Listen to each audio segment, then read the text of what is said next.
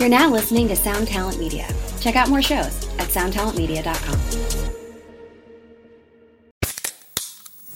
Hey, what's up, everyone? I'm Matt McGachy, the vocalist of Cryptopsy and the host of the Vox and Hops Metal Podcast, where I sit down with fellow metal musicians. We talk all about their lives and music while sharing killer craft beers. If you've ever wanted to sneak backstage and share a beer with one of your favorite musicians, well, Vox and Hops is the podcast for you. This week on the podcast, I had an amazing conversation with Morgan Lander and SJ Jones about Kitty Pig. There is this episode and over 450 other ones to help you enjoy life, metal, and craft beer. So what are you waiting for? It's time to become a Vox and Hops head. Cheers!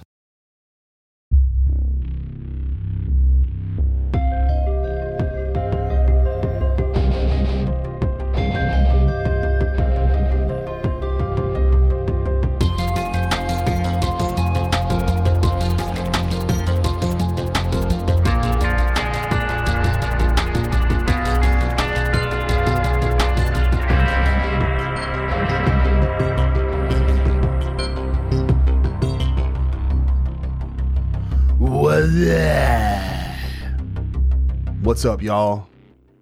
It's your boy, Doc Coyle, the Ex-Man, back here for another show. I feel like I haven't done a show in forever, but it's only been two weeks. But it's been a long two weeks. uh, got a couple interviews done and been been working. Essentially, Bad Wolves has been in the studio finishing up the LP number four, and we we were essentially working on music between every break that we weren't on tour. So a lot of the work was done. And so it was like we spent about eight days finalizing instrumentals, getting new tunes in there, and and then DL just started vocals like I want to say three days ago. And in the middle of that, we had like a photo shoot, and then we had like a party. A little, you know, had had our friends out, and uh, yeah, it was. It's just been it's been a, it's been a very busy few weeks, and I have to say the record is sounding pretty incredible. And I feel like I could take very little credit for that. Everyone, everyone is really bringing their A game, and uh, I've contributed, but it's like you know, you know, John is just you know just throwing heaters, you know, with the songwriting and bringing in a lot of great songs. Some stuff you know, worked on some other people and brought in, and Max is really involved, and he's just crushing it every day. And and DL, man, whew, this guy's just he sounds so good. Um, I know Kyle's coming and doing bass pretty soon, but yeah, it's it's gonna be interesting. I'm really interested to see how it, it's all said when it's done because you kind of put these intentions out about, oh, I want the record to be heavier, I want the record to be more serious, or I want it to be this or that. And then you kind of get into the process and it develops a life of its own. And, you know, I think it's the most true version of the band in a long while. And, you know, whatever we were thinking, any pretenses we had, we kind of got back to doing something we wanted to hear and, and, and are not really making a record for anyone else except for us. And that is, I think, where you need to be. And sometimes, you know, a band like us, we've been through a lot of stuff, a lot of craziness. And the last album was so even though it took a really long time when you zoom out and you see when when the band started when we finished there was kind of a mad dash to finish the record once DL joined. So it was I don't say there wasn't a lot of time for reflection but it was like go go go go go. And you know we felt good about it but it was also this sense of unknown right? Because it was our first album with DL and you know you like you like it but you don't know how people are going to react to it. And now it's in a in a way I knew it would take that whole touring cycle and getting to know each other and also just lot of lots of discussions like about what we want what where we want the band to go what maybe we weren't happy with with the last record even though everyone really really likes the last record. I think if any anything we all feel it's underrated or or or underappreciated. But with all that said it feels really feels really good. And i'm just you know just seeing seeing it all come to life. And uh, i have to record a bunch of guitar solos. I got got a little bit of a you know writer's block so wish me well. You know i was doing solos today and i'm just like getting my rig set up you know and i'm just you know trying different guitars and I, and the room I, I record in is like the worst room in the apartment because if it's hot outside, it's hot in here. If it's cold outside, it's cold in here. And all the action on my guitars are all jacked up, especially for being away for so long. And so I'm gonna have to like change strings and you know set the necks and you know it's a it's a thing. I've been I I, I realize I do so many things and I get wrapped up with everything. I don't really play guitar as much for just like technique and learning new things and ideas and and sometimes you know I think that can impact you especially when it's time to do solos because you go back to your your old bag of tricks and you you don't want to do that you want to expand and kind of find find different things so I have a lot of work to do in the next couple weeks and and I'm searching for inspiration so if you guys have any ideas for for anything get me inspired back in the flow let me let me know all right because I'm I'm looking for it. I'm a little frustrated with myself. Um, I feel like that's with me. Every other record I do with with lead guitars, either I'm like nailing it. Last record I was nailing it. This record I'm uh struggle city, but uh I think it all it will all eventually come together. But anyway, with all that being said, we do have a show sponsor this week. It's a band from San Diego. Yes, the uh the Whale's Vagina home itself. Uh, they're called Sight Unscene, and we're going to play a brand new track entitled Face the Truth.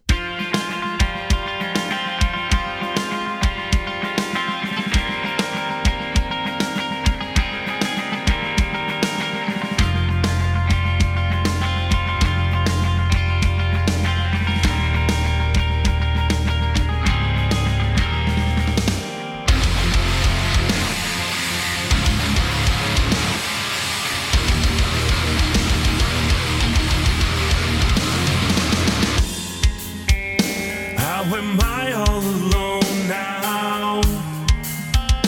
When and how did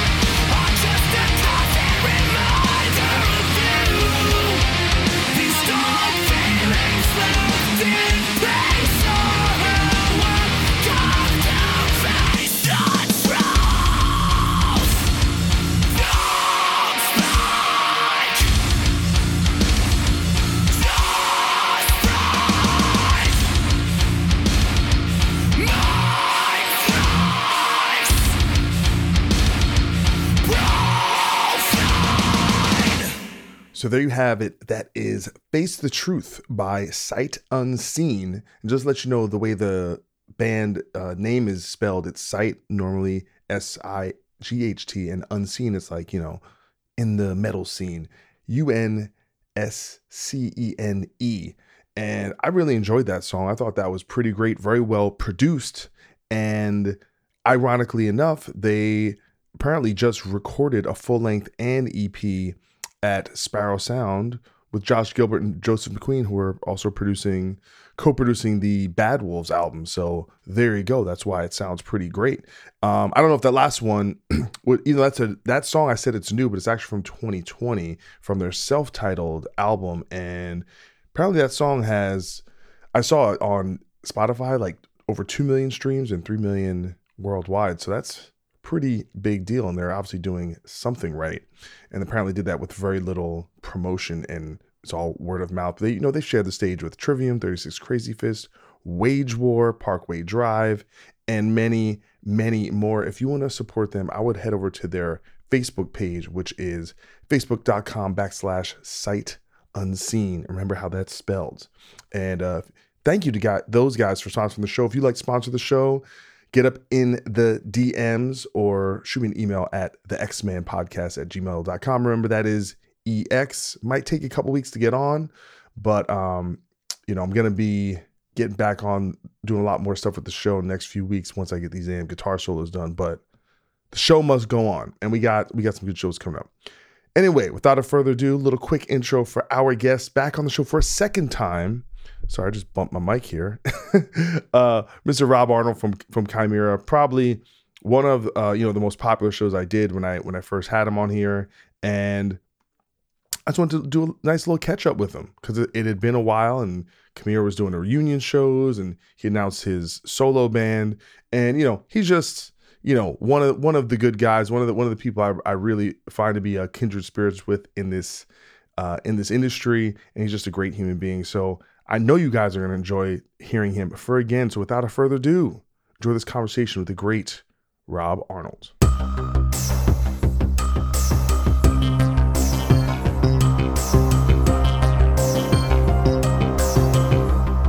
You're someone who clearly needs no um, uh, motivation to kind of keep up with the times and and constantly like evolve with like these different uh, spaces to kind of put our like content and music and everything out there. So, yeah, some guys like, like me and you, you know, even after the band, the X Men, we still find a way, find a niche, a niche, you know, a lane and stuff like that. And so that's cool. I'm I'm enjoying this. Uh, I feel like I didn't really like talk about Chimaira or music really for a long, for many years, and um, then just kind of just jumped into this, and it's great because there's there was a built-in audience ready to go and stuff, so it gave me kind of a, a place to jump from, you know, and and uh, it grows slowly, but it's it's fun. It, it grows enough, as I'm sure you know, to keep you engaged. Like you, you know, at, any moment, if you feel like kind of giving up, something good happens where you're like, ah, oh, and you just keep pushing, keep grinding. And that's really the only way. You know, there really are no secrets unless you just get super lucky somehow, which everybody does every once in a while. But it's really just grinding, and you start to see,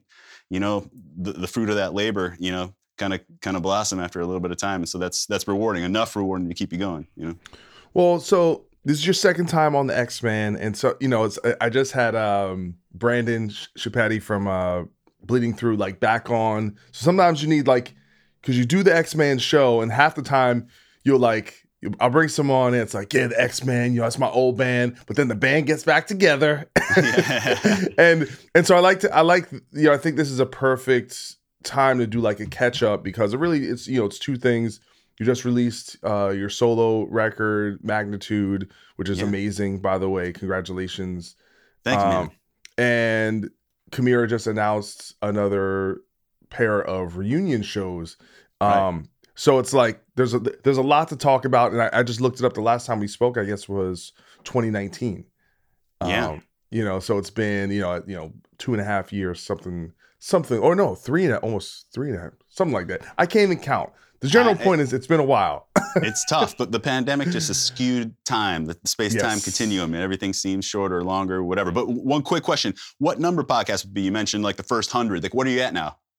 I'm at two. I just did my 217, which for the amount of years I've been doing it, isn't that many. but you know, compared to like like because Jasta, he'll do like you know when he was pumping, he'd do like two or three a week sometimes when he was like Yeah. really cranking them out, and I just never, um, you know, if I could get him out once a week, that would be like a blessing. But th- I think part of it is because I do everything. I do all the booking, I do all the editing, I do you know the pr- the promo. So it's you know where him, I'm sure he's just like recording it, and then everyone else handles everything else. Um, yeah. you know, and do you so- do you do it all yourself because that's the way you want it, or because it hasn't grown big enough to where you need to uh, ask for outside help, or both? some of it i just feel like you know like there's certain things with like editing for example it's like only i would know oh this piece needs to come out or like Mhm. oh this person i don't know it's it's like I, I just have it down to like a science and the thing that really makes it time consuming is i listen to every episode after Yep. so if it's a two hour show that's two hours of my time and i, I noticed uh, on when i was on tour this last European tour, sometimes I just wouldn't have time to listen to it, and I just like, okay, Yeah. fuck it. Hopefully, I didn't miss. anything. Right. And so, if you don't do that part of it, like the real, like, let me listen to the whole thing and kind of relive the uh the, the the conversation, which is fun for me because that's like almost my chance to like enjoy the show as if I was a listener. Totally. Um, Yep. But also, I- like, I do the same thing. but I also it's a, a that's really informative for me if I can tell if I'm doing a bad like certain shows right? Maybe I'm talking too much. Maybe I'm not clear with my maybe I'm my questioning isn't my interviewing needs work or whatever. Like it's a way to constantly go am I doing a good job? What can I work on? Can I work on my diction? Can I work on my setup can I work on not making it about me you know all that shit Dude, I'm going to tell you something funny that uh, a, a moment where um, that stuck out in my mind that I, that I, I wanted to yell at you uh, while listening to the podcast. you were you were interviewing David Ellefson, and he was talking about um, he he had just gotten to the part where he was talking about they were building their studio for Countdown to Extinction. And they had like just moved to Arizona and they f- found the perfect spot or something like that. And then you jumped in like and and like got distracted in like a little tangent and changed the subject. I was like, no, no, I want to hear that so bad. you know, just him talking about that. You know, it was funny. okay i i am uniquely embarrassed about that episode and the here's the reason why so i had that was on ShipRocked Oh, and i set my gear up on ShipRocked and i'm like i'm gonna try and get as many interviews as i can like i got ben weinman from dillinger i got clint lowery like great episodes and i talked to to dave and he was like oh maybe we can work it out but he never confirms he texted me at one in the morning and I was out partying. I was fucked up, yeah. right? So I was like, let me shake it off. And so I listened back to that, and especially the first half, I'm just like motor mouth idiot. Like it's one of my like I'm so annoyed at myself, you know, but it technically it's not my fault because I was not prepared. how Prepare. I hear you. I no- hear you. And he didn't come across that way. I, I I never thought that you sounded fucked up or anything. But I know everybody's got their own insecurities. I'm I'm insecure about uh, our first podcast we did. I was I was nervous about it, and I'll tell you, I don't I don't really have a big explanation for this, but I I, I was expecting something different. I want to say that I don't know why, but I thought you were gonna be like um like a like a almost like I don't even know how to say it, a rock star or something like that. Like you had been all of a sudden, you know, Bad Wolves blew up. You guys were doing on a big tour, it may have been with like Papa Roach or something. Um, you know, playing great stuff and everything. But sure enough, as to be, you were the exact same Doc Coyle from all the years, and I appreciated that. But I was I was almost a little bit thrown off by that, or maybe I'd built myself up with nervousness too much. I, I just didn't know what to expect, and and um, I haven't listened to that in years, but I listened to it afterwards and stuff. And there's I could just tell that there's so many uhs and thinking and and and really that was my first like kind of interview since Chimaira came back together, and you know I didn't know know everything to say and all that. But anyways, we're our own worst enemies with that kind of stuff, and you know we always think it's worse than it is. Well, listen, that I probably felt the exact same way because to me, like what this show was built for was to have conversations like that and connect with someone like you who, you know, we hadn't been in touch in a while. You hadn't really put your story out there. And two, that was like a big, you know, for this show, it was a big show. A lot of people listen to that. Um Sweet. and you know, so it's for me, it's like when I was walking the show like that, I it's like I feel like I have this responsibility to present that story and give you the platform to kind of like speak what you want to get out there. And so, you know, so I think it was great, and I was just I was just happy to see you and fucking Yeah, no doubt. out. So That was great. I was bummed I didn't get to stay for the show too, and I've been waiting for an opportunity when you guys are going to roll back again. T- tell us a little bit about everything, man. The, the the God forbid show looked like it went awesome. Was it one or two shows? it was two shows. Two two shows. Yeah, I just saw some posts from you today about it. it looked like it was a killer time, huh?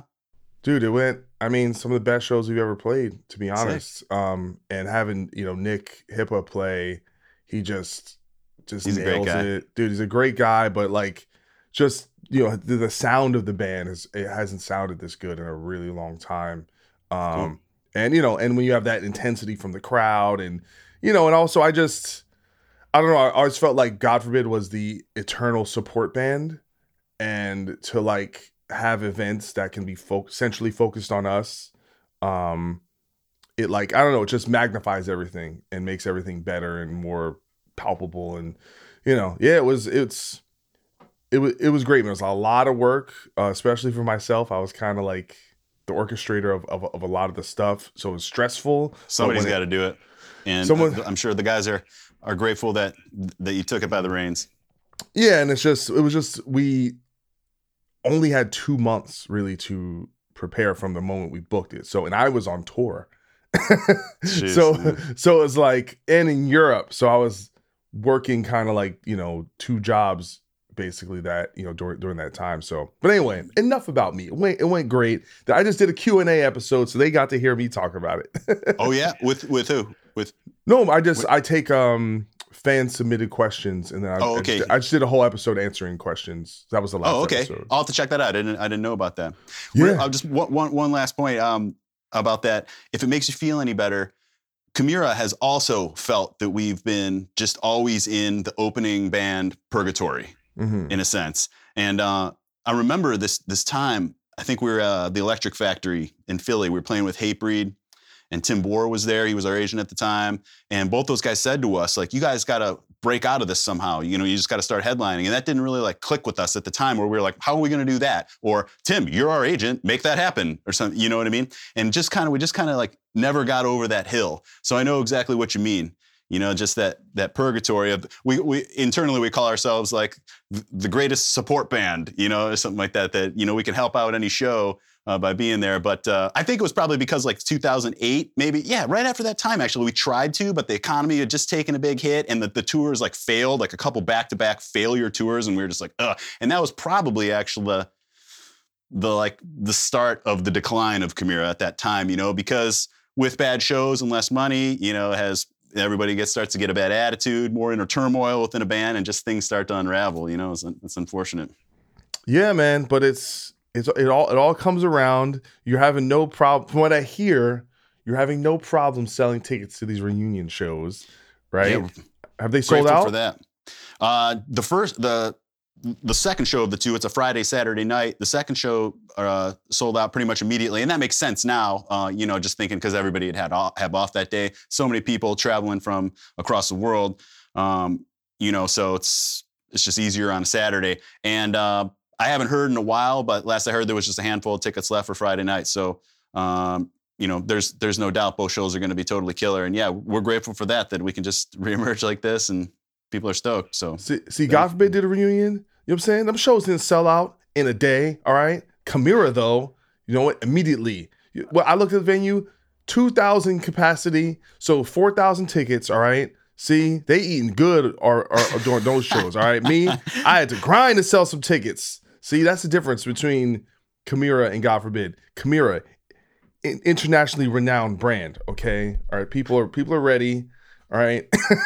maybe we just have like one more album or something. You know, that's I don't know. Well, no, but it's it's actually interesting to me because you know when God forbid broke up, um, you know there was meat on the bone, and I I could see a path towards, uh, you know, getting you know righting the ship and getting you know and and and building it, but it was at a much lower you know phase you know in terms of interest, and now that's like completely gone the other way and you know and this is how it is with kind of you go away nostalgia sets in, all this stuff. There's renewed interest. But I think out of all the bands of that era that put it down and, and took time off, whether it was us or Shadows Fall or Bleeding Through, Chimaira was bigger, I think, than all those bands.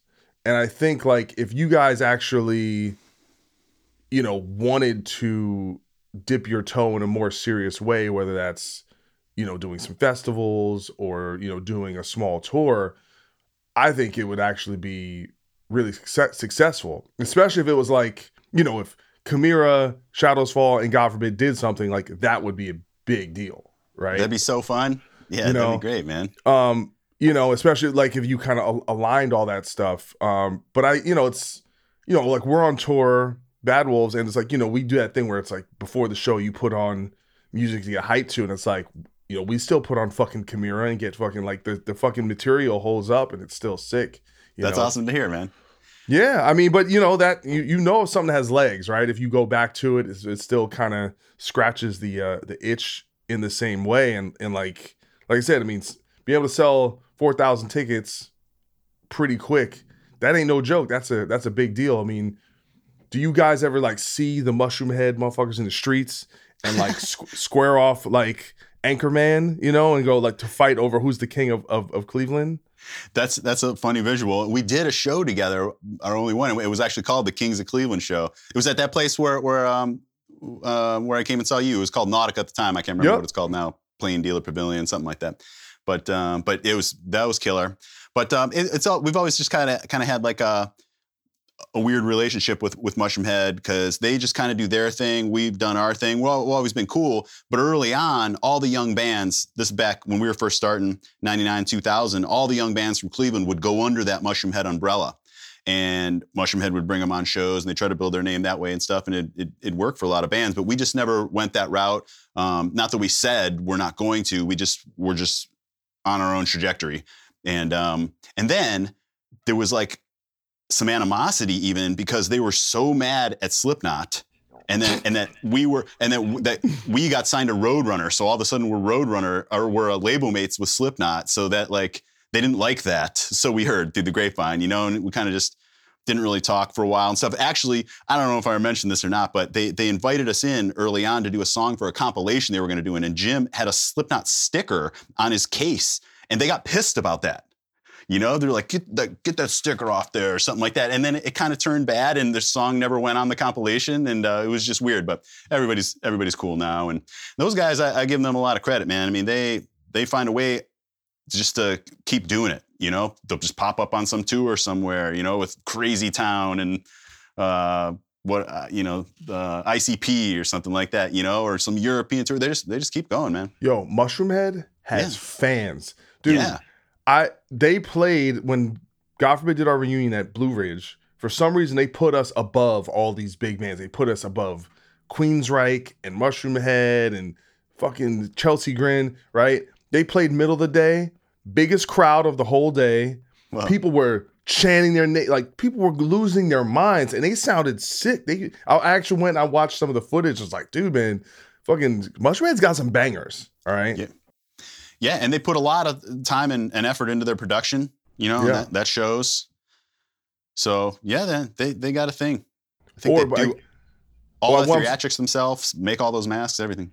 But I'm wondering is now as MGK is he the king of Cleveland now? Does he win? Does he win the title?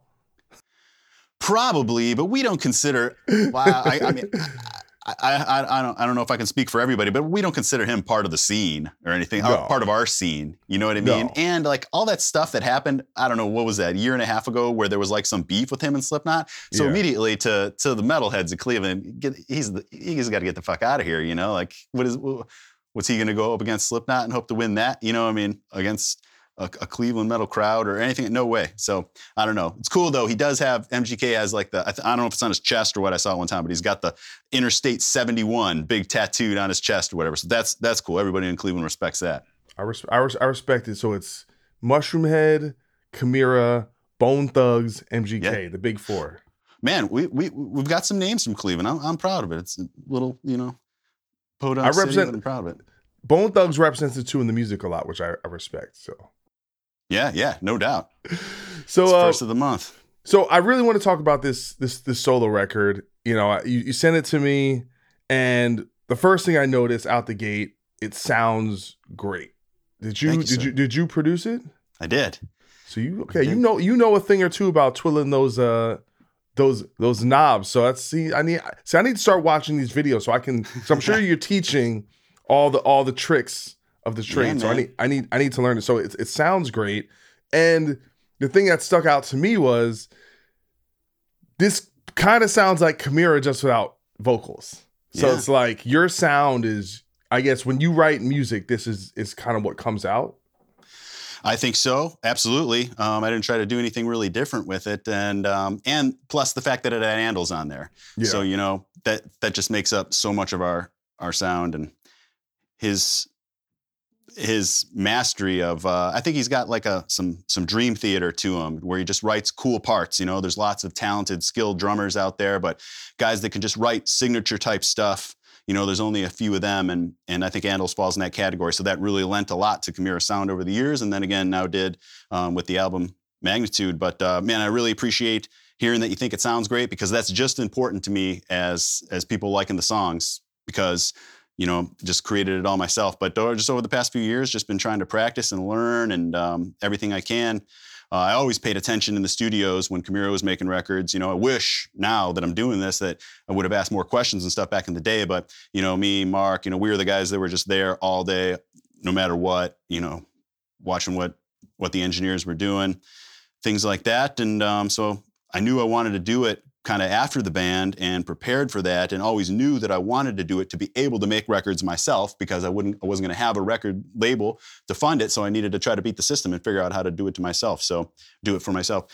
Um, so all these years later it, it finally happened. Those songs were written years ago and then I sat in them for years because I couldn't just dedicate all the time to just make an album without paying the bills and stuff like that so uh, it was a slow process that I chipped away with over year over the years, but just over this last year, I finally, you know, dug in and said, I got to finish this thing. I've been talking about it for too long, been making people wait for too long. I got to get this out here. So really feels good to have it done. It seems like the vibe around it is just excellent. People are really digging it. Of course, there's haters that want vocals and stuff like that, but I wanted to do one instrumental record like this. I think I'll do more solo records uh, perhaps with vocals on them, whether it's like different guys per song, or I'm thinking maybe of dedicating one album with one singer, then another album with another singer. Same with switching up drummers, uh, stuff like that. So uh, the sky's the limit now. I just feel really accomplished getting it out there, and now it's- I'm already thinking about the next one.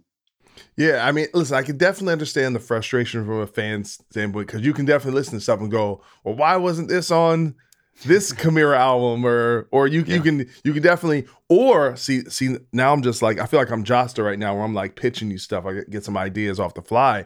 You Pitch can have away. this. You have this version right, and then you Mhm. get the the Mark Hunter edition remix where you have like the instrumental and then you get one you go mark just just spit the fire on it all right just go to Yeah. town and then you resell it and you take take that old you know chicken shit turn it into chicken salad not Yeah. that it's chicken shit because it's not it's great but i'm just you know you you do you refab you know you keep keep redoing that shit Right. I actually thought of a cool like business approach to it too, because that, that that is a great idea. Um, and you know, some some guys, um, no one in particular, but you know, they want money up front for their time to do a to do a guest spot, Sure. especially a whole song, stuff like that. So I kind of thought, just brainstorming, maybe it'd be cool if I did present uh, something to, to somebody. Like, let's just take Mark for example. Okay, I've got this song, or choose one, whatever. But let's say I got this song I want you to sing on. Uh, it's already out and registered, you know, with you know, Spotify, all that kind of stuff. But this would be a new version of it. And rather than an upfront payment, uh, any compensation up front, I'll just register it completely in your name so that, you know, so it, it uh, motivates them to put everything they have into it because you'll make 100% of the proceeds from that version of it and I'll keep my version, version of it and stuff. Everybody wins, you know? So it's kind of a business model I'm, I'm kind of stewing with right now in my mind. And I can present that to different vocalists and whatever. Well, I'm I just think it's impressive. I think it's like the solo album in many ways is like you know someone writing a book, right? It's something you talk about or you think about and you know especially with someone like you where you're even though you had Andols play drums on it, it's a pursuit that pretty much comes mainly from you, right? Like it's not like you know, some singers will do a solo record, but they have to kind of outsource maybe the instrumentals or maybe they'll write it with other people. But this is really coming from you. So I think just to have that like in your catalog, on your resume, something you could like put on your kind of mantelpiece, like, hey, I did this thing that represents who you are. I think that's just a really um, it's a wonderful accomplishment. So just just congrats on that in general. Thank you very much. And the biggest the biggest accomplishment of that is that people are interested in it. Because anybody can make a record and put it on their mantle, you know, and say that I did that or whatever. But uh, to have people genuinely show interest in it and and love it and tell people about it and things like that is is the most gratifying part of it, I think. Well, I'm sure a lot of that has to do with you uh, moving into the content creator space and kind of cultivating uh, a viewership, you know, of people that are like, okay, this is Rob. I, I know his work from this. And then now you're actually giving them something. And there's not like there's a new Chimaira record for them to enjoy. So this is kind of like something that can fill that that void for for the Chimaira fan who's been kind of connected to what you've been doing. Definitely. And I hope it can as well. And I won't say that uh, new Chimaira material while we're not talking about it is completely off the table, but there's a very good chance that we may never have it. But um, there may be. And as you know, just how difficult it is. We all know in Chimaira that, that people want more music. But um, like you guys, I'm sure we're not not a band that's just going to throw something together just because there's going to be so much planning and stewing to to make that happen. And we've actually tried. Um, maybe you heard, you know, we were we were kind of geared up after that last show. Things were great, as you know. You guys, like God forbid, is probably fired up right now. Um, but at that time, then the pandemic hit and it just wiped everything out. You know, everybody just it just stopped completely. So now for these shows, it's re-getting everything going again. And so, as you know, how much work that took to put it all together. Uh, what, what what's your feeling right now after those shows? Are you guys gonna keep pushing? You don't know. What? So we have we're doing the Headbangers Boat with uh, Oh, sweet. with Lamb of God and Ma- Mastodon and Awesome. and all and all that. Um, so that's really the only thing on the ledger right now, and uh, everything else. I mean, one it's one step at a time. I you know. and there and there's you know there's stuff behind the scenes that m- doesn't make everything as smooth as you would like it to be because it's different personalities, it's different people's lifestyles have evolved and it's not necessarily you know and, and understanding how that can all work together uh you know I, I can't act unilaterally in any way. It, it really has to involve everyone and everyone has to be on board. And i'm sure you guys deal with the same thing even though i think you guys are more centrally located. We are literally not one person lives in the same place except me you know corey moved to las vegas. So at least corey can come out to la you know and it's a one hour flight. And me him and nick can at least meet up and jam which is not too hard to do and not too expensive. Um but outside of that doing like full band rehearsals and stuff it's like you know it's expensive man. Like just you know it's like just the flights right? To get us all to, to, to one place is like twice as much money as God forbid used to get paid to like play like a headline show back in the day. Just the flights alone. Right. So Right. so the band, even though like the offers are way up and the money is way more than it used to be, so much. I mean, basically like this last show, the expenses were so much. If it wasn't for merch, we would have barely made any money. You know, because it, it was that. But we well, we did invest in the show. We invested in lights and invested in uh you know having a production day and and having our sound guy bring his board. And you know we definitely made sure that we could put on as high quality a show as possible you know? And so that's gonna and the same thing with the first the first reunion we like spent some money on having someone come in and professionally record it. And so so we'd have it preserved and that we could kind of share that moment with everyone th- th- things like that. I think you gotta can't just be about the money grab. It's gotta it's got you gotta put some investment into it for things that will pay off down the down the line. Even maybe not even money just like i wanted to capture that show. So i wanted to I wanted to have that memory you know and and be able to share it with people you know? For sure. And, and you made it to that point, but everything it took to get to that point, you know, you talking about the the flights just for rehearsal and the expense and all that, and all that is only scratching the surface of the behind the scenes obstacles that bands like us older legacy bands now with guys spread out all over the country or world are faced with when we try to put something together.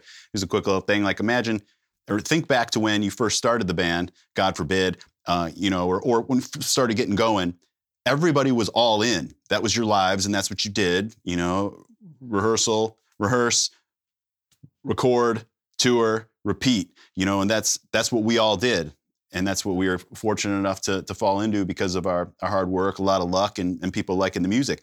But what we would be foolish to think now that we wouldn't have to go all in again.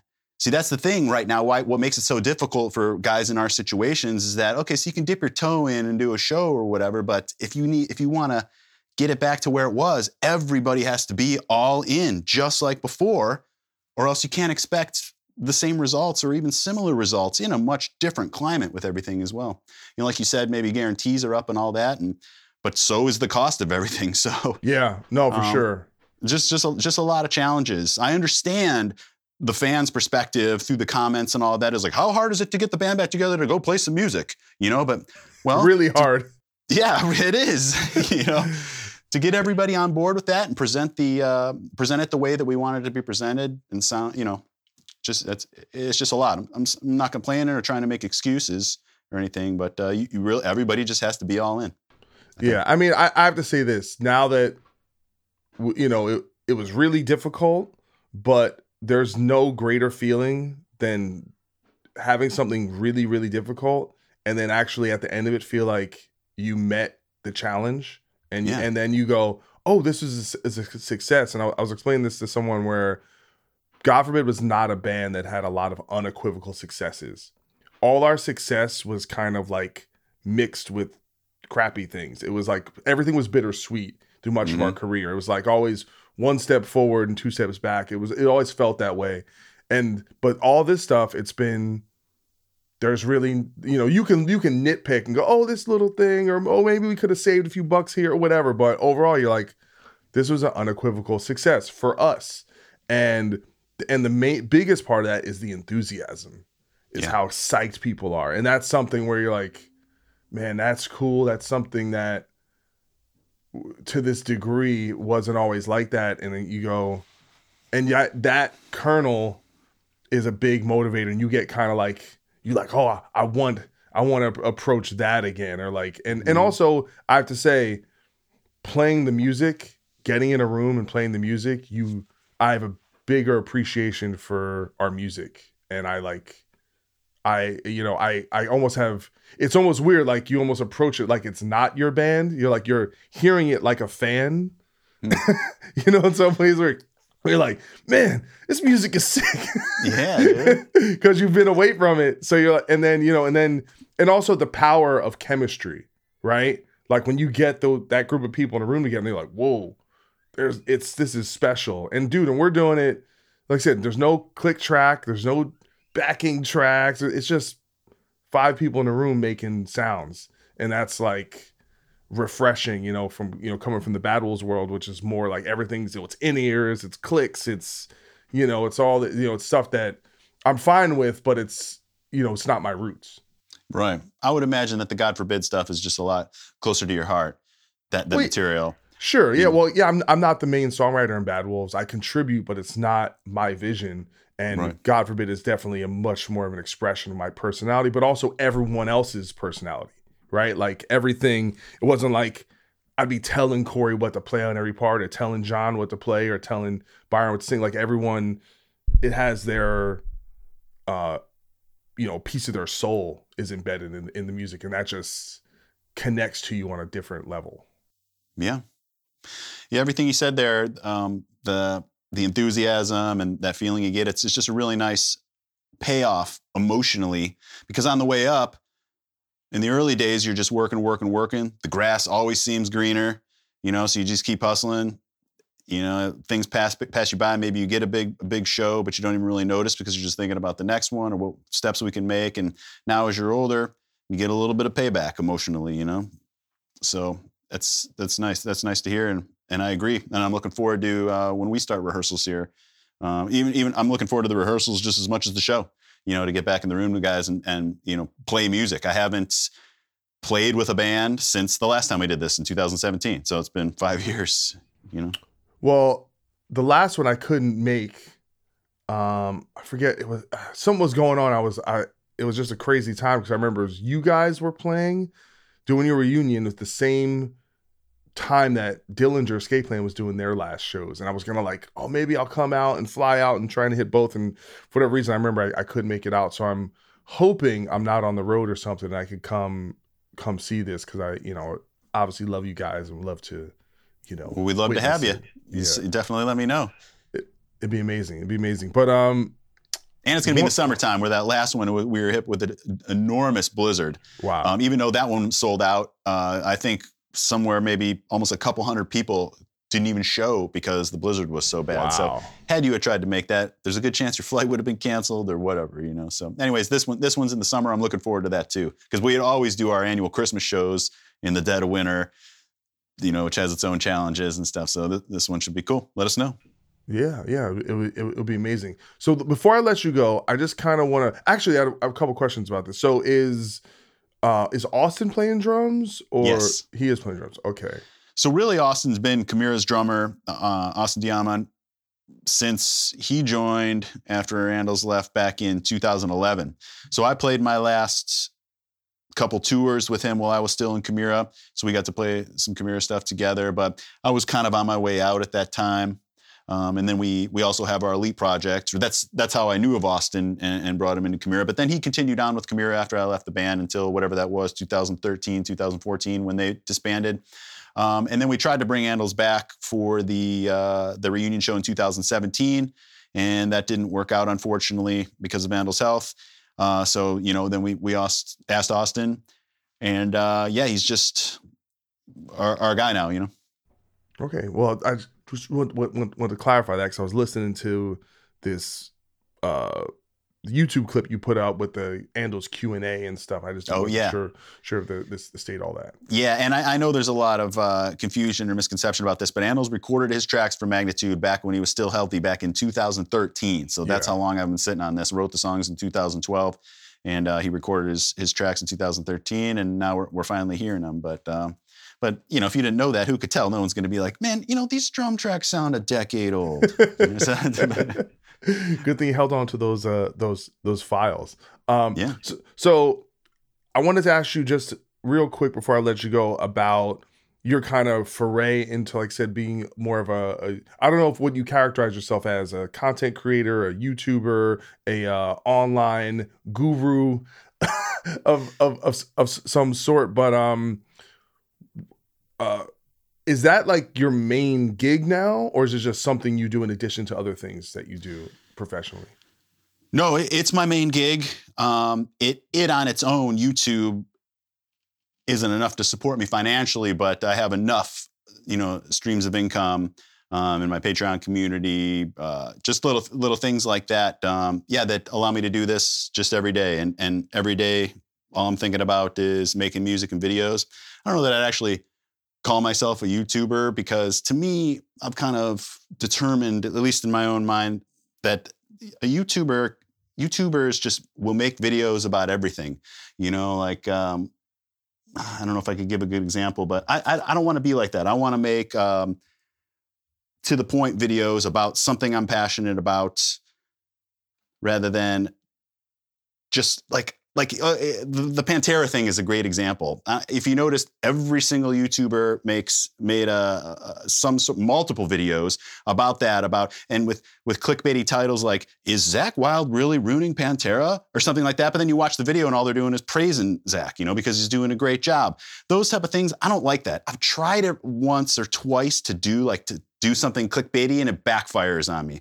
And I almost think that's that's okay. That's good because people sense that all, all of my stuff is genuine and what I talk about is stuff that I that I believe in. I'm not trying to pull the wool over anybody's eyes in any way.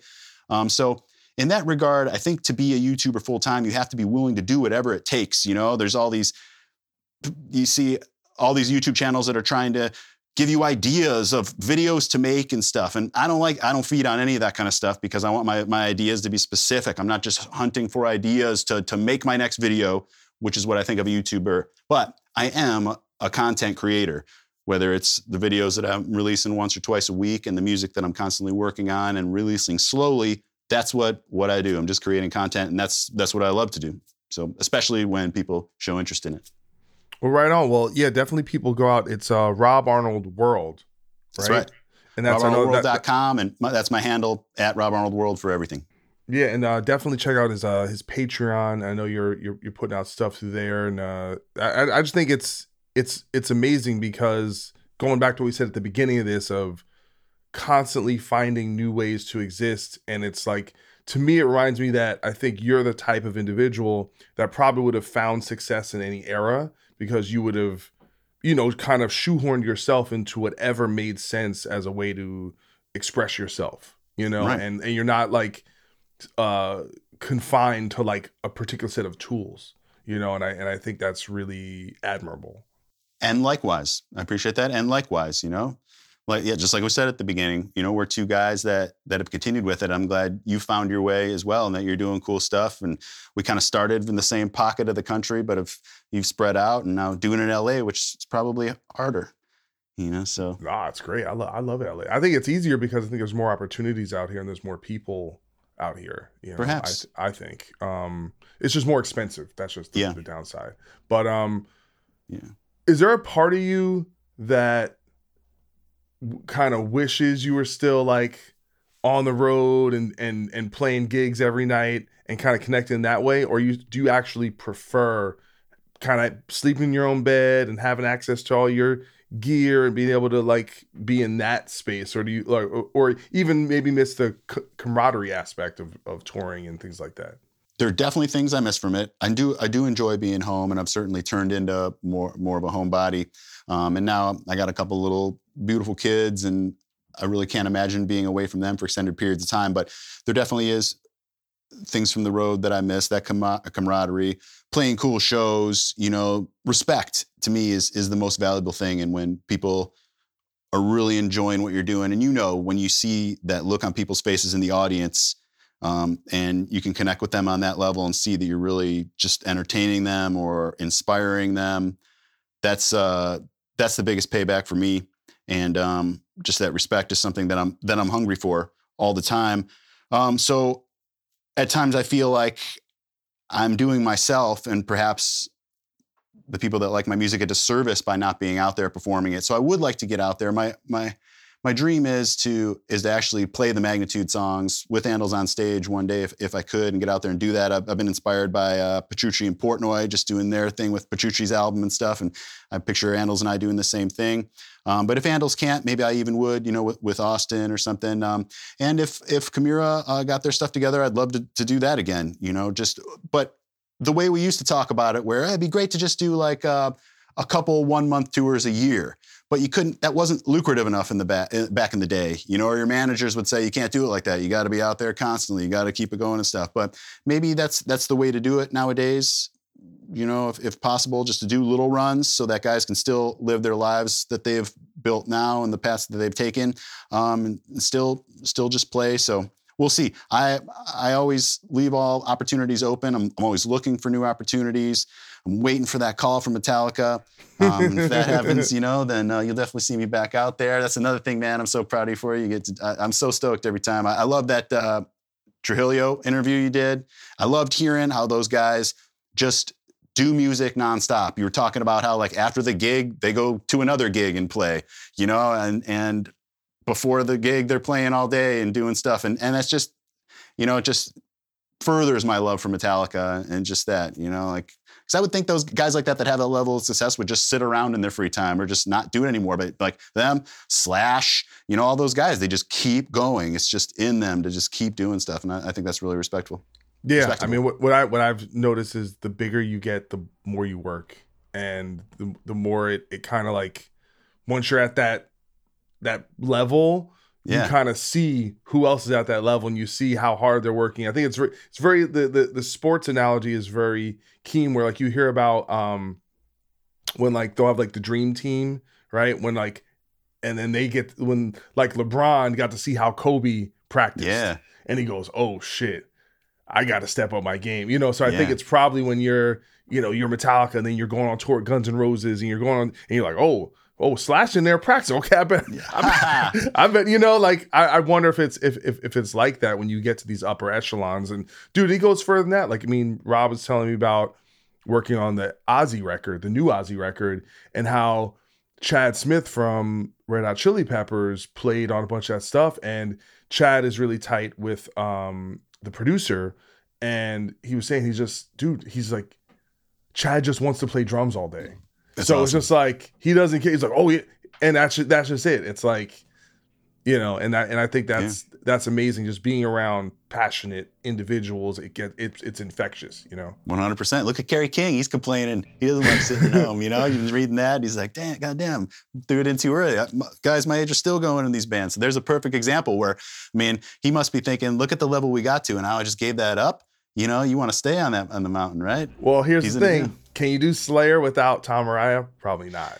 I don't think so, but but Kerry, you know, there was that talk of his new band or whatever. There's built-in instant fan base with that right away, you know. So whoever whoever's going to be a part of that is lucky, and and I think that he should just get it going. Well, I heard it was basically like the lineup with Slayer without Really, Tom. You know, basically that lineup. You know, with uh Paul you know, I- and um, yeah, Gary. Yeah, yeah, Paul and Gary. And then but I also heard maybe Phil Demmel was involved. I heard Phil Anselmo's name.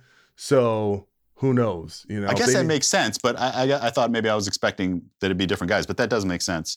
That you know Yeah. you just play with the guys you're comfortable with. Well, it's like, Uh. come on. I mean, you can't can't go wrong with those those dudes. That'd be sick. You know, I mean, I know, but uh, you know, I know there is something coming from that sometime soon. But you know, Good. it- I don't listen. Rob Arnold taking ten years to put out a record. You can't talk nothing about Kerry's album, all right? Right, that's right. I certainly cannot. So You get- take your time, Mr. King. Well, as I say, you only get one shot at a first impression. So I I understand the uh the the the want to take your time and make sure it's it's right. Uh, indeed. Welcome to us talking about our podcast for a minute.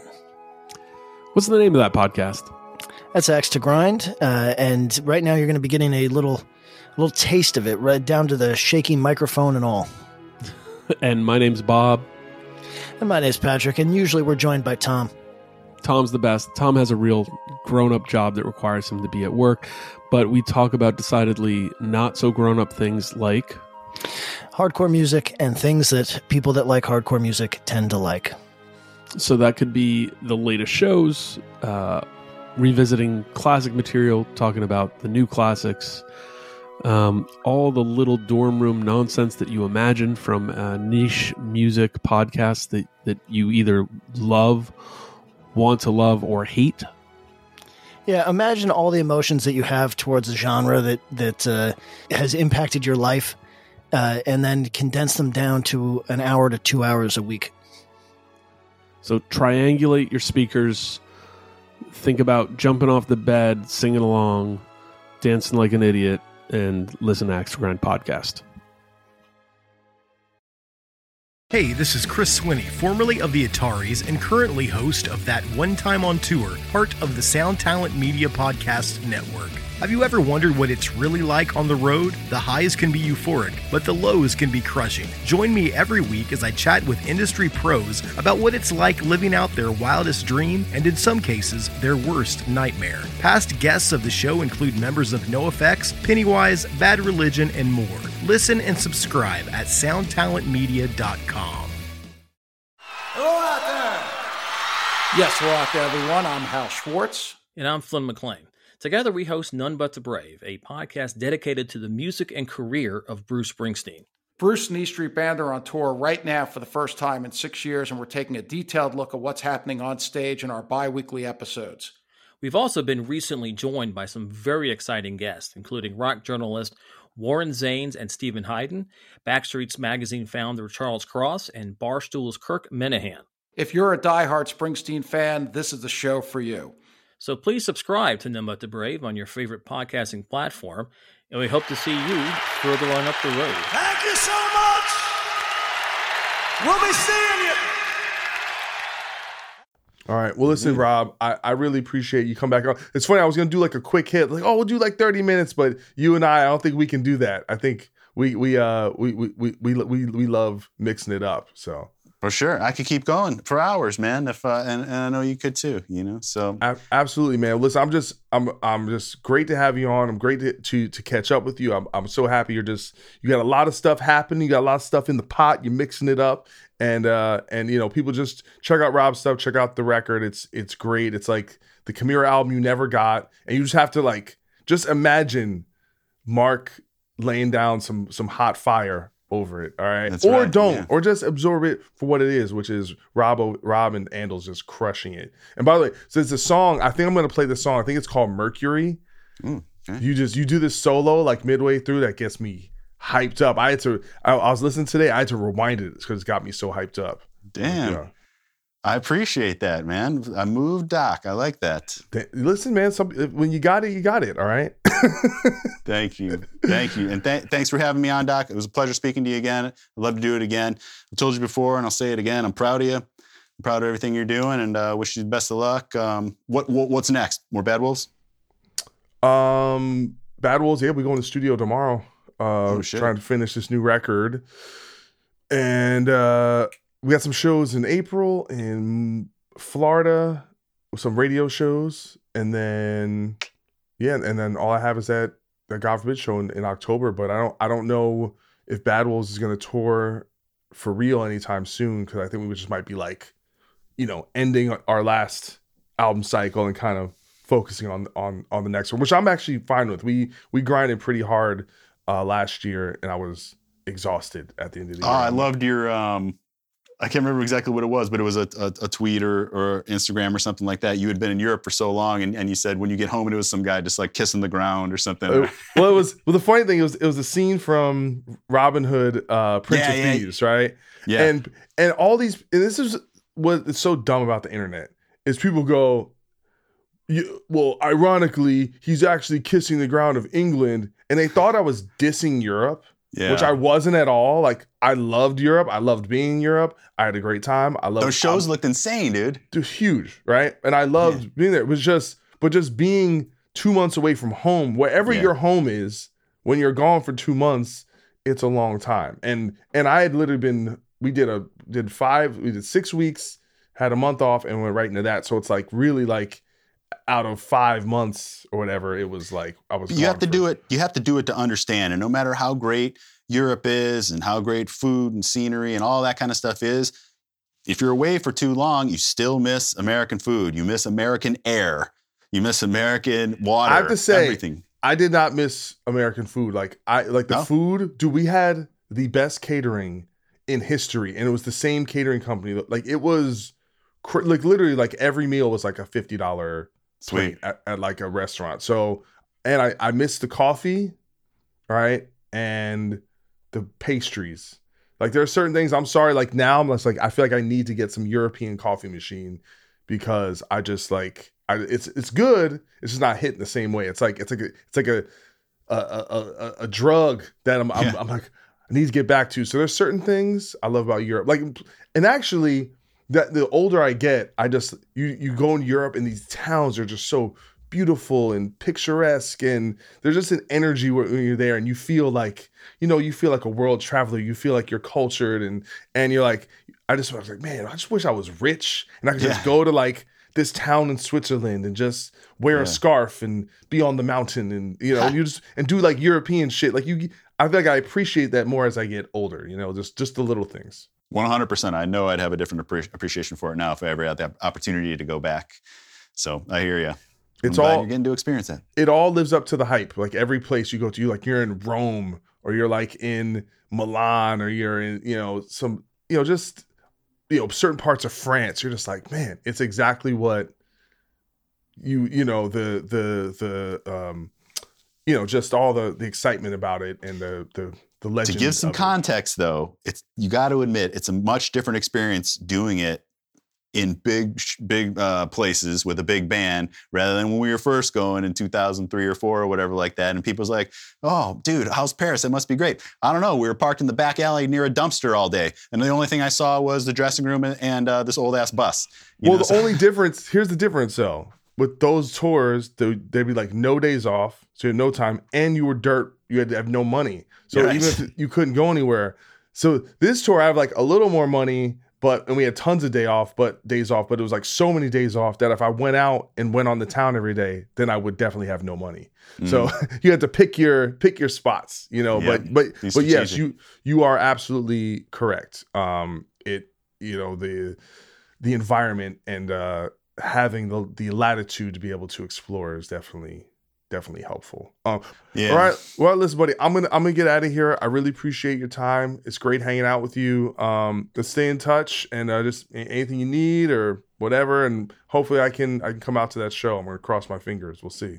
Definitely let me know, and um, I'll, I'm gonna do all I can to hit a Bad Wolf show when you guys come through. Thanks. Doc. Talk to you soon, man. Be safe out there.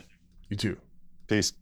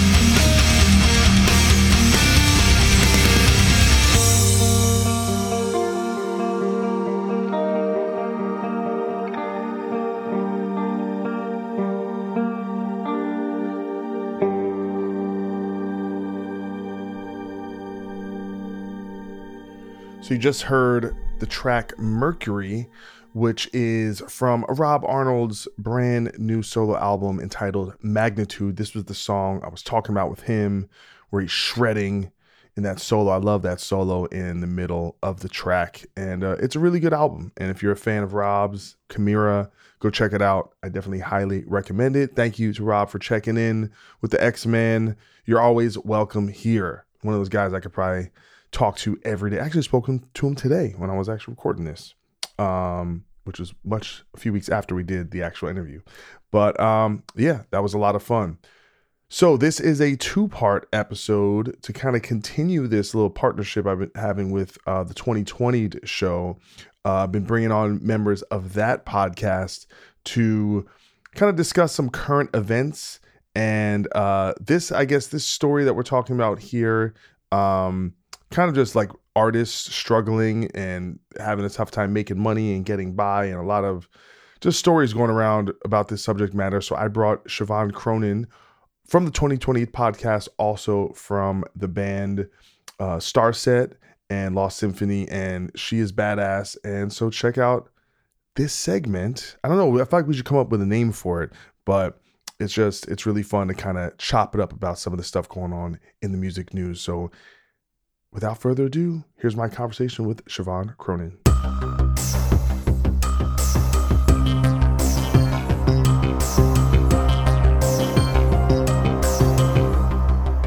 All right, we have uh, Siobhan Cronin, uh, violinist extraordinaire and uh, co-podcast host of the 2020 podcast and also plays with Lost Symphony and with Starset. Welcome back to the show.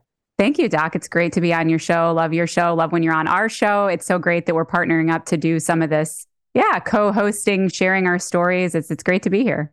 Well, yeah, and and the way I'm I'm kind of doing this is bringing you guys in individually to kind of talk about some things that are topical because I, I I do feel like there are stories that kind of permeate through the scene that you know really are worth kind of figuring out the temperature of, of, of what's going on and and i thought the subject today i want to speak with you about is essentially there is been a bunch of commentary uh, on social media specifically from uh, fairly established artists you know complaining and i don't mean that in a bad way but you know they're they're giving their grievances about the kind of state of touring and the financial aspect. Uh, one of the first big ones was uh, Bad Omens, essentially, who was like taking off as a band. They just sold out every show on their entire tour. Amazing. And, yeah, amazing, incredible. And uh, they essentially complained or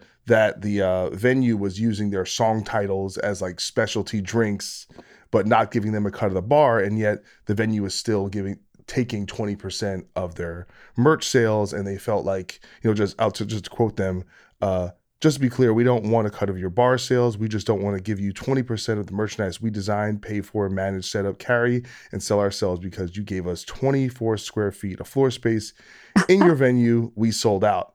Uh Ooh, then, snap. Yeah it's it's it's pretty cutting.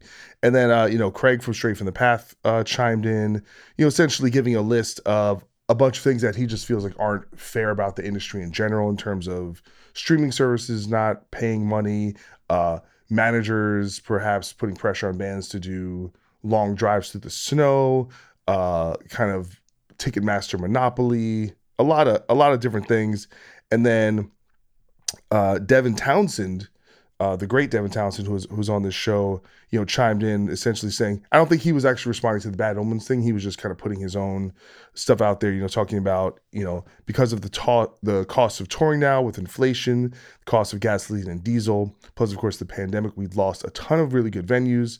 I'd say probably 50% of the workforce in touring is now left because what's a guitar tech going to do for two years? You have to get a job. Um, you know, and he's also bringing up uh, the merch, the merch sales, or I'm sorry, the merch percentages that they take, and then also Dino Cazares from Fear Factory chimed in saying they were going to perhaps go in a van. So I, I know you're not the uh, the numbers logistics person uh, with Starset, but you know you do a fair amount of touring, and that is a big part of your lifestyle and your kind of career. Um, so I would say just just to kind of kick this off do you uh, connect with any of these statements or do you have you noticed anything different or maybe even heard from some of the opening bands on your tours or anything like that, you know, that you feel like uh, you know, corresponds to your experience? Oh, absolutely. And I think, you know, it's interesting because I learned a lot having joined Starset because I come from the classical world where, you know, everything you're playing, you're almost like a residency type thing. You're playing in theaters and a lot of the money's coming from donors. So the whole way everything works, you know, you're not dealing with tour buses and logistics and agents and promoters. And I think there's this large mystery among people that go to see live music that somehow we're making money doing this, you know, and it's, it's more rare than common that we make out, you know, with a great amount of money at the end of a tour. I, I think for any band, unless maybe you're in the top 1%, because yeah, after COVID is a whole other situation, but just in general, there are so many things that you have to invest in upfront and so many insane costs that you have to deal with just to produce a tour. I mean, especially talk about the US. We're covering such a large amount of ground. You have to plan out how often are you going to visit certain cities to maximize the number of people that are going to come to the shows. How are you going to produce your merch? How much does it cost if you have to rent a tour bus? Um, how much is your agent taking? What's the ticket price?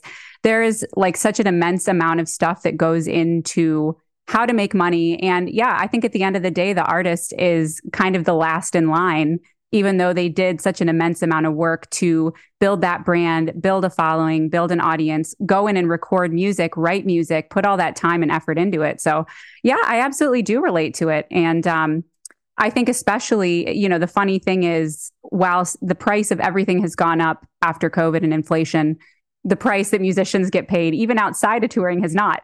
You know, it's like, oh, well, everything else costs so much. So, can we pay you less? You know, and I think it's maybe it's part of the culture that it's kind of easy to ask a musician to make a sacrifice because that's just what people have expected everyone to do for such a long time. And it's hard because it's really hard to break that cycle, especially in a system that is set up in many ways against the financial success of of a band or any act or a solo artist, a indie artist if they're just trying to grow, you know, you have to climb a massive hurdle to get to that point of just breaking even. What do you think about the the merch percentage do you think is that something have you thought about that just historically? Because that's something that as long as I've been touring in the first second I started playing bigger venues and more kind of uh, you know house of blues type spots that was a thing. And I remember coming from the hardcore scene we were kind of blown away when you first get experience to that and then eventually you kind of be, you know that's just industry standard. What do you, what are your thoughts about about the merch percentage yeah, I mean, I think considering artists already have to struggle so much just to break even or make money, it, it seems, you know, and again, this is coming from a place of me not knowing the numbers super intimately, but it does seem a little bit unfair in a lot of ways because, you know, in most cases, the artists or the band, the the group that's working with the band is working on designing this stuff.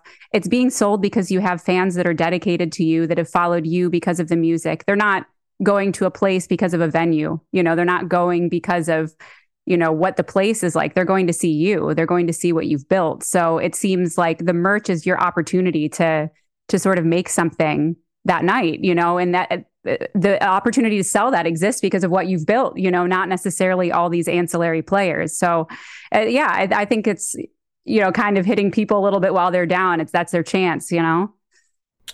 Yeah i mean uh, to kind of play like devil's advocate to that to, to some degree i do think there is a little because it was uh the Bad Omens, but also this other band, Dark Funeral, mentioned they go, "Hey, we've we've paid as much uh, in merch percentage to the venue as we made in guarantee that night, and that mm-hmm. means we're playing for free." And then I go, me, I'm like, "Damn, they must have sold a lot of merch." Yeah, which is which is good. Uh, which means their their their bands are doing well in that arena. And I have to imagine, and I think most bands do this, is you probably raise your prices based on the percentage. So theoretically, if there was no percentage, would you you know, would you still charge 35 for that shirt or would you charge 28? Would you you know what I'm saying? Like like are we just that percentage, aren't we just passing that money on to the consumer? I think charge? it might depend, you know, because I mean, thinking as like an economist, let's say, I mean, you also have to be sensitive to your markets, right? So certain markets, people there may be an audience that you know they're spending what they're willing to spend on the ticket price you know and maybe there's already some things added to the ticket price so if they are considering buying a t-shirt or something and it's been upped or it's just beyond what they're willing to spend you might actually lose that sale entirely if you are bumping up your prices to make up for you know, having to pay that to the venue. So I, I guess I'd have to look at numbers or understand better how much those price changes would affect what consumers are willing to buy. But um, I don't know that in all cases that it's even feasible to to adjust for that. I, I'm not really sure. I think bands do do that though. I don't think Yeah. if you're if you're gonna if you were planning to sell a shirt for twenty dollars and you've gotten your margins, it's like oh the shirt costs five dollars and it costs this much to ship it and we got to pay the uh, merchandise person and all your expenses. You kind of know what your margin is, and then you go to the venue and they go, hey, we're gonna take twenty percent. Usually, in my experience, then all right, well that twenty dollar shirt is now twenty five dollars because Yeah. we're not we're not covering that. Where else our our margin kind of kind of goes away. And I'd say the other kind of devil's advocate thing I'd kind of play here is that I think it's very easy to only speak on the musician's perspective and not like one of the things Devin Townsend said here is he goes, We've lost half the venues, which tells you mm-hmm. the venues are struggling too. Of course, I'm sure. Yeah. So, is there really some huge power dynamic where there's these like kind of starving artists in this one corner and these like super powerful rich venues is or is it the truth that everyone's struggling? I don't I don't I don't really know the answer to that question. I can imagine you're right. I mean, I, I think that's true. I think just the industry in general, it seems to me from the way it's set up, it's just hard for everyone to win. And that's because I think music and entertainment in general has been a hard thing to make a living at, regardless of whether it's live performance or streaming or selling albums. Um, you know, and I guess speaking from my experience with Starset, I think one of the greatest assets that we had was, you know, the on the business side, it's primarily run by Ron and Dustin. So Dustin's kind of the creative head, the singer. He does a lot, a lot of the songwriting, and Ron comes from a background of logistics and working with numbers and spreadsheets, and he's a genius with that sort of stuff. So from the very beginning, a lot of it was kind of mapped out in a business plan sort of way where we're going to work towards owning our sprinter vans, owning buses, not having to rely on renting, also owning an internal merch company where we're in control of the production of our own stuff. So we have a little bit more control.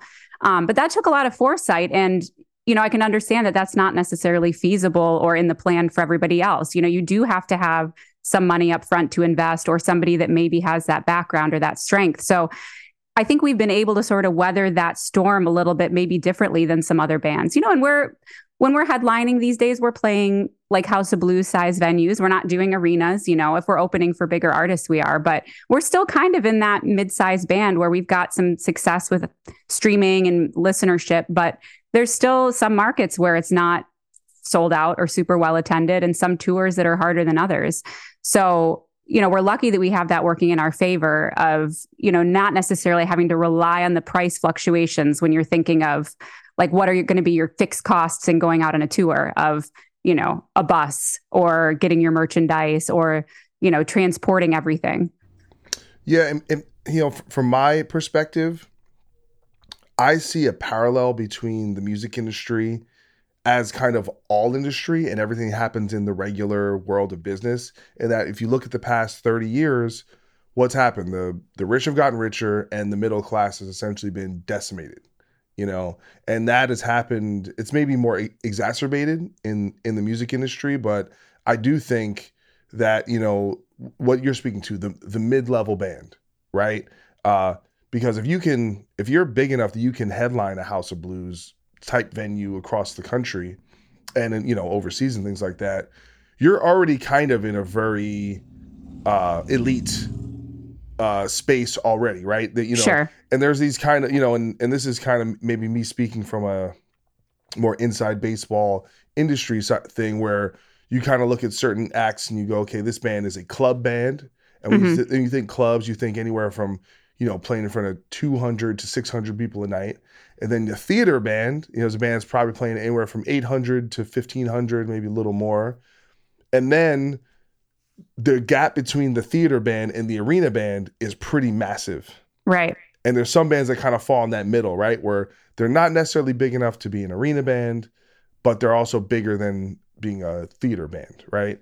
Mhm. Now, it's once you get to that level that I think you're like you're making a lot of money and the band the people in the band are doing very well. They have big crews, maybe they have multiple buses, maybe they have, you know, there's the margins have created this ability to kind of have some breathing room. But Mhm. anything below that, you know, and, and Bad Wolves is probably in a, in a very similar situation to to Starset, um, where it's, you know, we haven't really headlined much on this this record, so we've been supporting other bands, which means in a lot of cases the the guarantee is a little lower because you're Sure. supporting someone else. Um, and so it, it creates like these different challenges of like, okay, how do we create this environment that's sustainable, even if maybe the business is losing some money in the short term? Like we've kind of decided, okay, it's okay for the business to maybe lose a little money, um, because the investment we're putting into the touring and the marketing and the promotion and getting in front of a ton of people will ultimately be worth it in the long run. Sure, absolutely. And I, I think, I mean, you can't take the touring away, you know, that regardless of what money it's making or not making. I mean, that is connection with the fans is an essential part of building the whole, you know. And, uh, you know, for example, in the difficulty of touring now, one of the things we did recently was do an acoustic tour. And that was entirely self managed, self booked. You know, we weren't really dealing with traditional venues. Ron called a bunch of breweries and restaurants and set up shows that we entirely marketed ourselves, you know, sent it to the people that, you know, bought merch or came to VIP events before. And that was immensely successful. And, you know, without having put in a lot of those sort of money losing tours and times that we've gone out supporting other bands or headlining where we're not really breaking even. I mean, that was our chance to connect and build that that fan base and that connection with those people that have repeatedly come back and supported us. And that gave us that chance, you know, to do that acoustic tour, which we otherwise couldn't have done if we were just, you know, we're just going to let you guys listen to music and we're not going to tour because it's too expensive. You know, that that would have removed that possibility for us. Yeah, I mean, what kind of worries me though is for the bands coming up.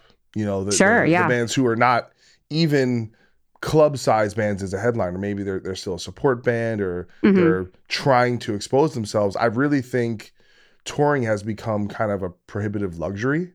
Sure. And and I think a lot of younger bands are probably going, you know what? We're just we're not going to go on tour because it's it's so devastating fi- financially. And this is, you know, I remember starting out back in the day and you kind of knew you weren't making money on tour. It was just like this is this was your chance to your only chance to get exposure.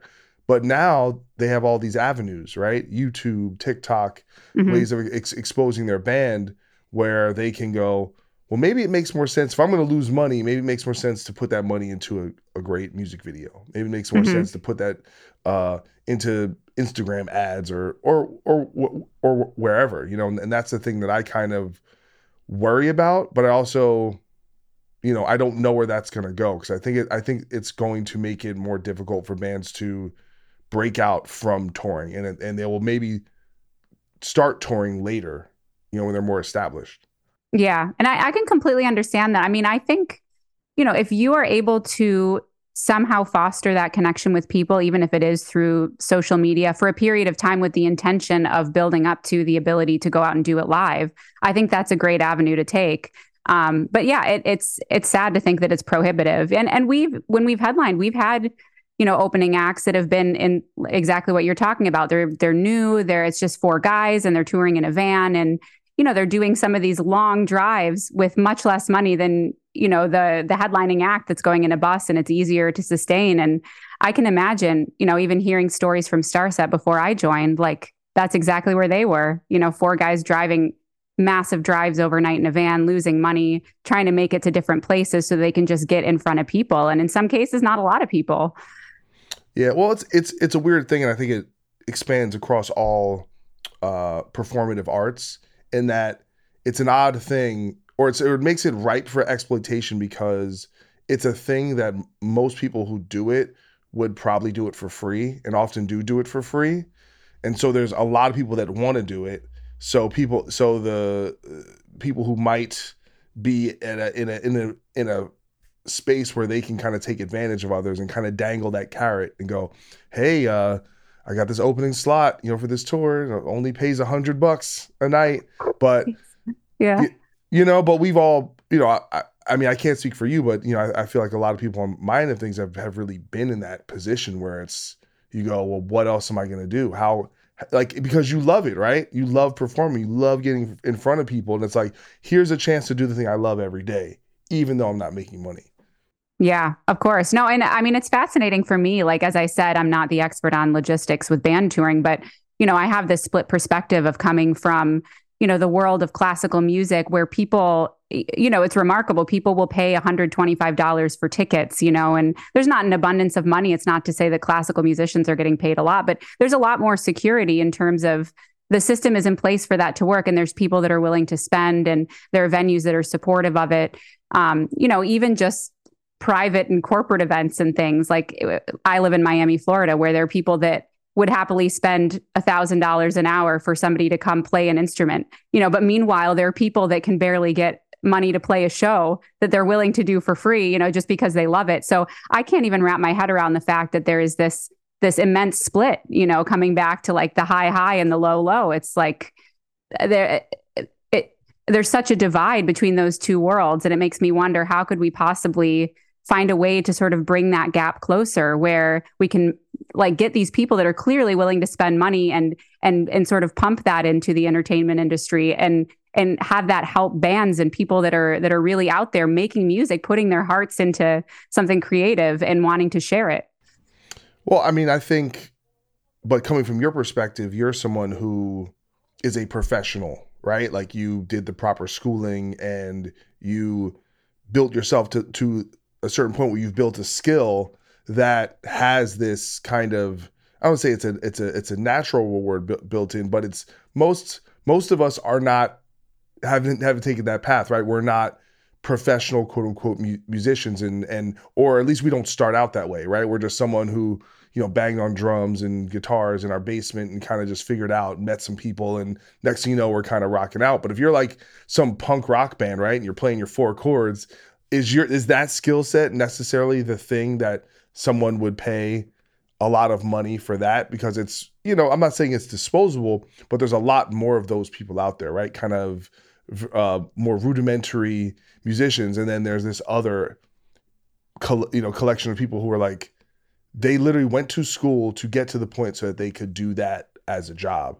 And i think there's a difference between the uh the like purely artistic element of music and then the I am the type of person I am a person who plays music professionally and I get paid to do this. And those are almost two like I don't know if they're two kind different kinds of people, but they're definitely different kinds of approaches to to the whole thing. Sure. And I think, uh, yeah, I, I, accept that with the classical world, that is kind of its own world. You really can't, you know, it does take a certain level of years of training and practice and preparation for that. But I think at the end of the day, you know, it matters what you're offering to people. And I don't think it matters what your training is. And one thing I admire a lot about the guys in in my band is most of them are self-taught. You know, they didn't come from the trained world. You know, I was the violinist that was brought in, and that's been largely my experience. Is the string players come along when you have the budget to do it, which I feel lucky. But at the same time, you know, I completely admire that they've built something that they have something to offer, and it's an experience and it's a type of music. And you know, I think if you are able to to provide that and entertain people I, I don't think it makes a difference whether you have the training or not. Um, you know, it's a matter of knowing exactly what it is that you're offering and really owning that and being able to maximize the potential of that. And uh, you know, again, it's it's hard because it's a different situation for every band. You know, you're right. There are a lot of people making bands, and it's a lot harder to differentiate. Uh, Starset is, you know, from my perspective, unique in the sense that it encompasses a lot more than just music. You know, there's there's a story, there's a narrative, it's it's kind of like theater in a lot of ways. Yeah. It, it's on the edge of a lot of different genres. And, you know, I'm sure part of that was intentional because the more ways that you can reach people, the more likely you are to have a different person come in each time. You know, if you're super niche, and it's the same problem in classical music. If you're playing exclusively classical concerts, no wonder a lot of people aren't going anymore because less and less people can relate to that. They didn't grow up with it, they didn't study it. So you know, it just depends. The the onus is kind of on the artist at that point of you know, you should make exactly what you want, but I think knowing that and finding a way to maximize that and reach the people that will appreciate that helps.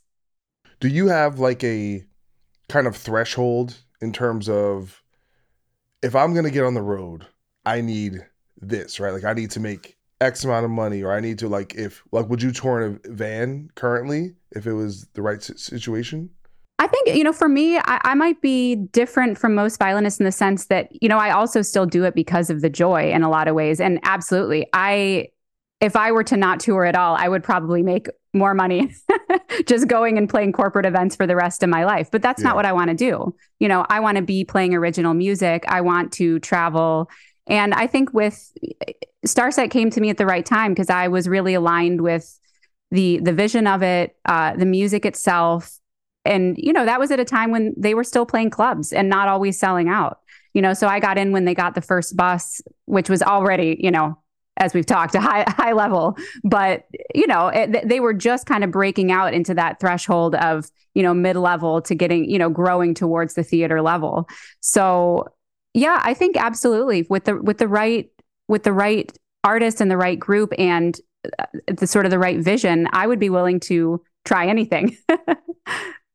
well, I mean, I think uh, there's some people we call them we call them lifers. Yeah, you know, the, you know the ones that just, uh, especially a lot of the people I've inter- interviewed on this show, uh, like like myself, like even if you have some downtime or maybe I've I've had time away from music as like my general profession, but you always kind of end up back because yeah. it, it it it calls you to it. And and like you said that that joy and especially for me like the joy of playing with other people.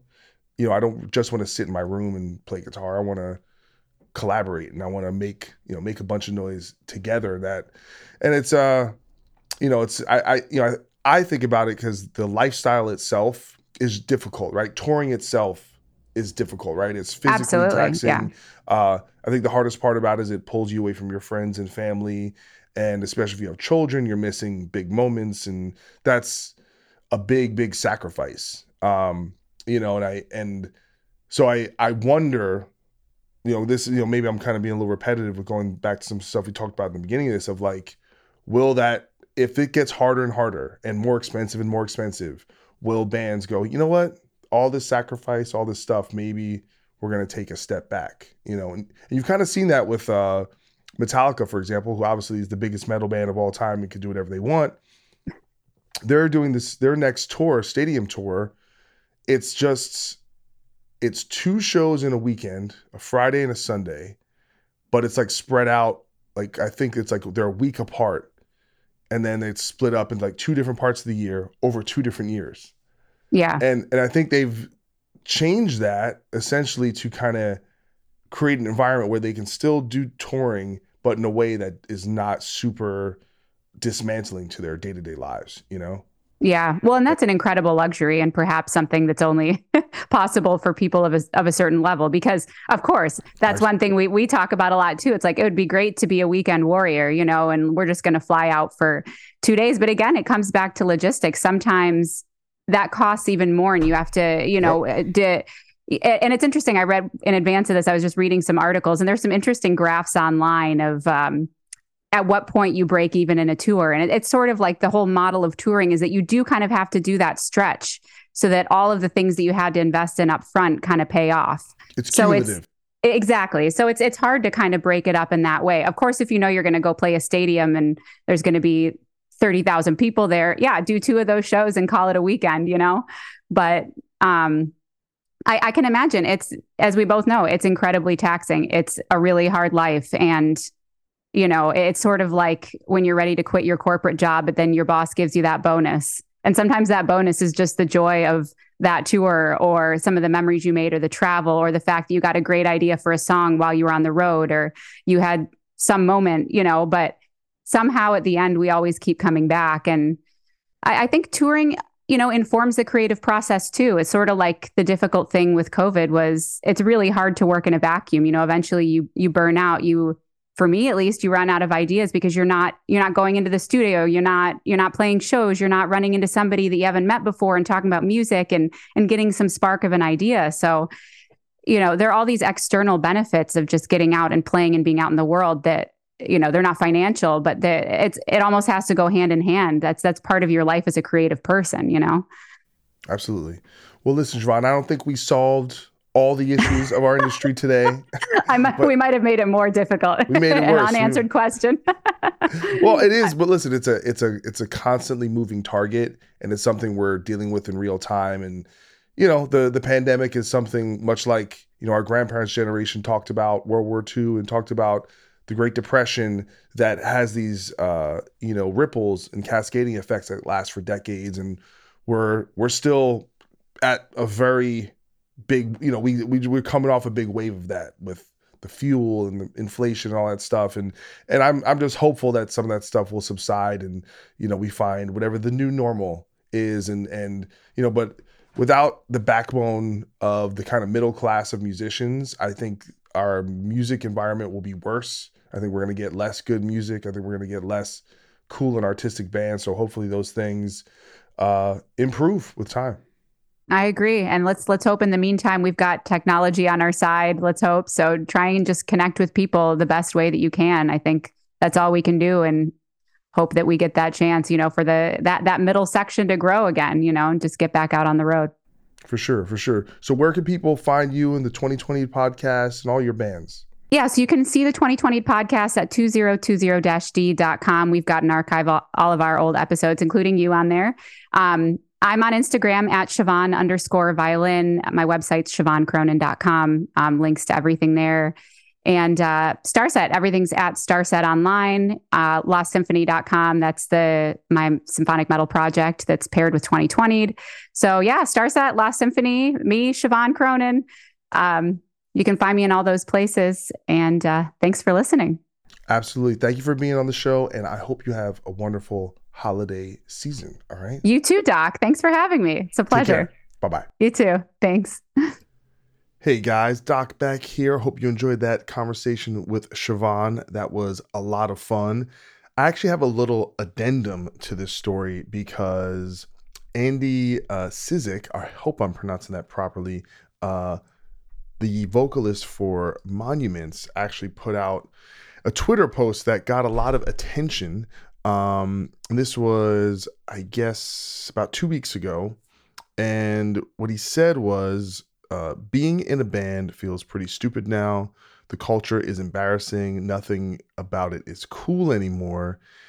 Uh, make almost no money, and half my old heroes are disgraced perverts. I've worked my whole life for this, and all I feel is ashamed, broken down, and obsolete, barely hanging on. Um, you know, he followed that up with, uh, I'll be fine. I still appreciate everyone who supports. I'll keep making music. It is what it is. Um, he actually ended up going on Finn McKenty's Punk Rock MBA podcast, which is um, interesting because I was like, I, I was to reach out and see if you wanted to talk, but I think, uh, you know, uh, there's very few people that, that would, you know, probably be as a better place to kind of uh, boil that down and kind of figure where Andy was at. And, I recommend everyone go and, and listen to that conversation. It's it's it's really great. And you know, he he basically admits to just kind of being in a bit of a spiral, you know? Um not a spiral, but just like a letting the the best of his kind of negativity at that point kind of come out and he felt he had to kind of let it out and and and share that. But um you know, the funny thing about the sentiments I think he's addressing are actually what everyone who's in this business will go through once they've been doing it a long time at a certain age and they have to kind of ask themselves that question like is this worth it? As you know doing this stuff and putting all this energy in and not making exactly the money you want to make and how that kind of beats down on you.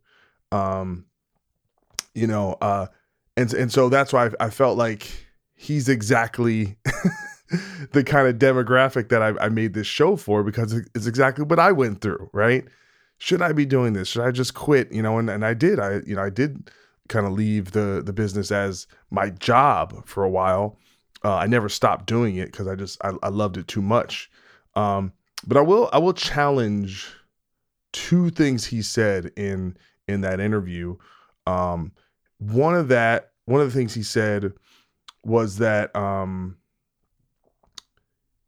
it's you know he's kind of distraught based on what he i guess maybe what he thought he was promised or he was supposed to get like that he had this idea in his head what it was like to be a rock star or a musician and that I guess the the reality is not fulfilling that. And I think that is a very subjective thing, right? Uh, is like going into this and expecting blank. You know, um I came in industry with such low expectations. Um so I don't know what those expectations were. Like did he expect to be rich and famous or make Metallica, Pantera, Iron Maiden money without being in a band that big. I, I don't really know what those expectations were. So that's something I think uh, bears interrogating and doing some like, you know, uh, some self reflection on were those expectations realistic and based on what and where did you get them from? Were they your own or did someone else tell you that? Um, and then he, you know, he, and I think there is something else he said the second thing that connects to that and he's like well there's no uh my chemical romance today or there's a there's no green day today and i don't I, I just don't know i get what he's saying you know kind of speaking to maybe the rock world having a, a, a little bit of a smaller footprint uh, as as as much as it did maybe you know he's he's speaking to like the 90s or the the, the early 2000s um but dude, bands are blowing up every day. You know? And people some people out there making a lot of money. It just depends who it is. Um, and I think it's really important to go, okay, if if your expectation or your goal is to be as big as Green Day or My Chemical Romance, then start a band that is that ambitious. I love Monuments. They're a great band, fantastic band, unbelievable band. But it's a proggy metal band. And, you know, when you're doing something that technical and uh, to a certain degree, it's going to limit your reach. You know, you see, look, look what Sleep Token is doing. Pretty actually, a lot of progressive elements to that band, but they're doing something that's crossing over and it's happening quick.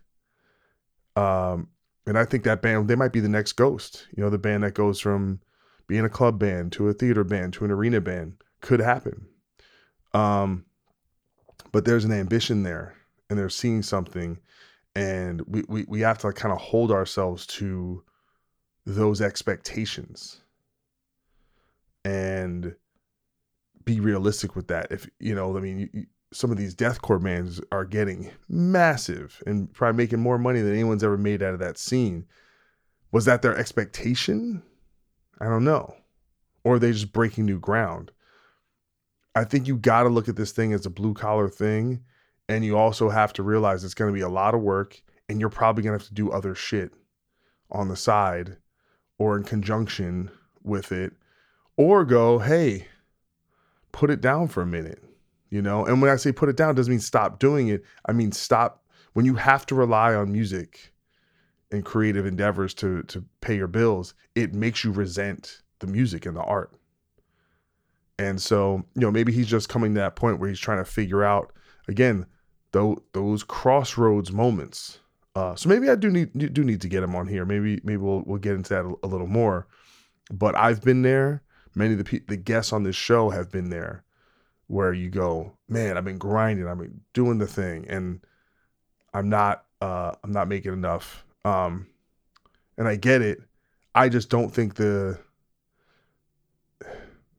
I just don't think it's always helpful to go, well, that's because the system is broken or that's because everything is corrupt. I'm like, it's corrupt to a, degree, but no more than any uh, segment of entertainment. And the reason why entertainment can be the most exploitative or exploitive. Yeah, it's probably just exploitive. Is because people would do it for free. So anything you would do for you would play a gig for free, you would make an album for free, you would write poetry for free and write it, you know, do paintings and and everything. People love doing it. So if you have a millions and millions of people doing it for free, and your expectations, I'm this good that I'm going to make, you know, millions of dollars or or just a lot of money or even just a livable wage, that puts you in such an, an elite company. And listen, Andy is he is that good. Um, he's a really really talented guy, and uh, and he does deserve to make a living from from making music. Um, but unfortunately, the the industry does not care about deserve, and the best don't always win or get or start or or number one, right? They'll become number one. So, um, you know, and he, and he it seems like he's a pretty healthy guy, and he wants in this the lifestyle, especially the touring man, is is very, you know, can be detrimental to your health if it's not at a certain level. So I I get all that. Um, so and it's and, and that's that tough age, man. You're getting your 30s or starting to trying to figure it out. So I just wanted to say that uh, great conversation. Uh, check out Punk Rock MBA with Andy. Um, shout out to Andy. Best of luck to you, and I, I hope you're just uh, doing well and feeling better with everything. And I hope to see you around. I don't know if we've ever met, but I'm I'm a fan of of what you do. So, all right.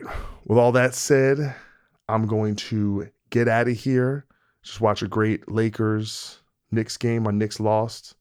Uh, Lakers were a better team. That's, that's how it goes. Uh, and so, you know, I'm trying to catch some games. Not, not I'm home, but I'm, I'm not quite as invested in the season if, if I'd have been clued in. But you know, I do do it when I, when, when I can. We got we have playoffs coming up. I'm excited. We got the All Star game, trade deadline. It's gonna be fun. All right, enough of that. Love y'all. Mamba's out.